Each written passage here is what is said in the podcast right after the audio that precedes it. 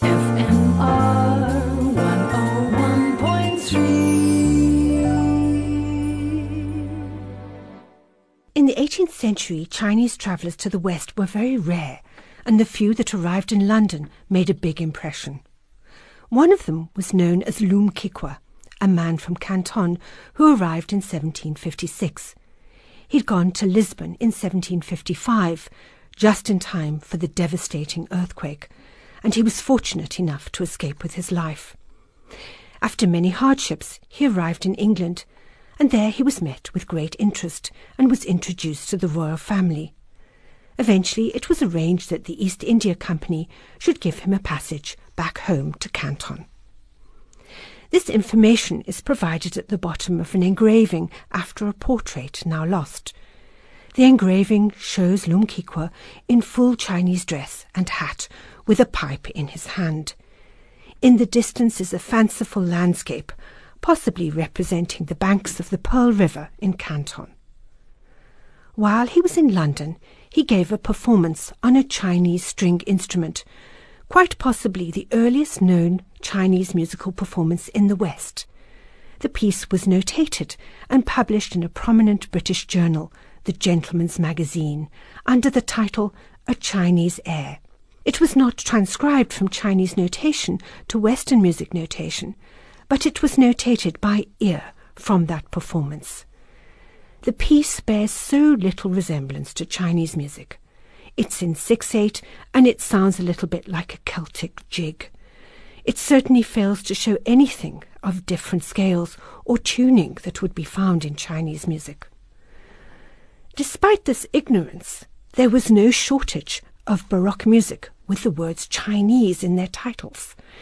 In an age when chinoiserie was in fashion, Chinese dances and sets were used in operas from Purcell to Gluck. But the music, at most, sounds slightly Turkish. Turkish music being exotic and representing the other. One really has to wait for the 20th century until one can really hear an influence of Chinese music on Western music.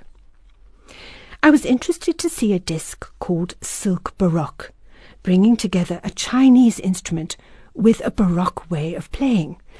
It's the group Holland Baroque working together with Wu Wei, who plays an instrument called the sheng, described as an extraordinary ancient Chinese mouth organ, which looks like a bundle of bamboo reeds cased in a metal bowl. From this album, I've picked my favorite track, the Silk Rondo, composed by one of the members of Holland Baroque, June Steenbrink.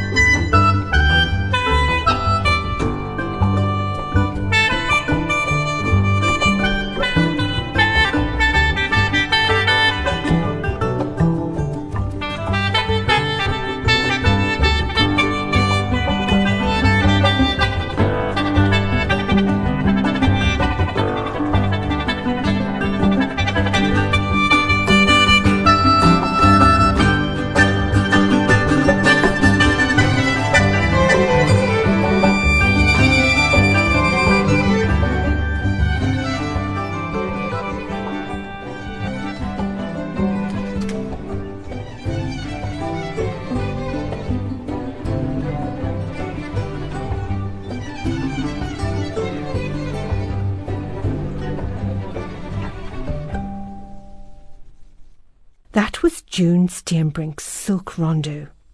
Wu Wei, playing the sheng, performed with the Holland Baroque.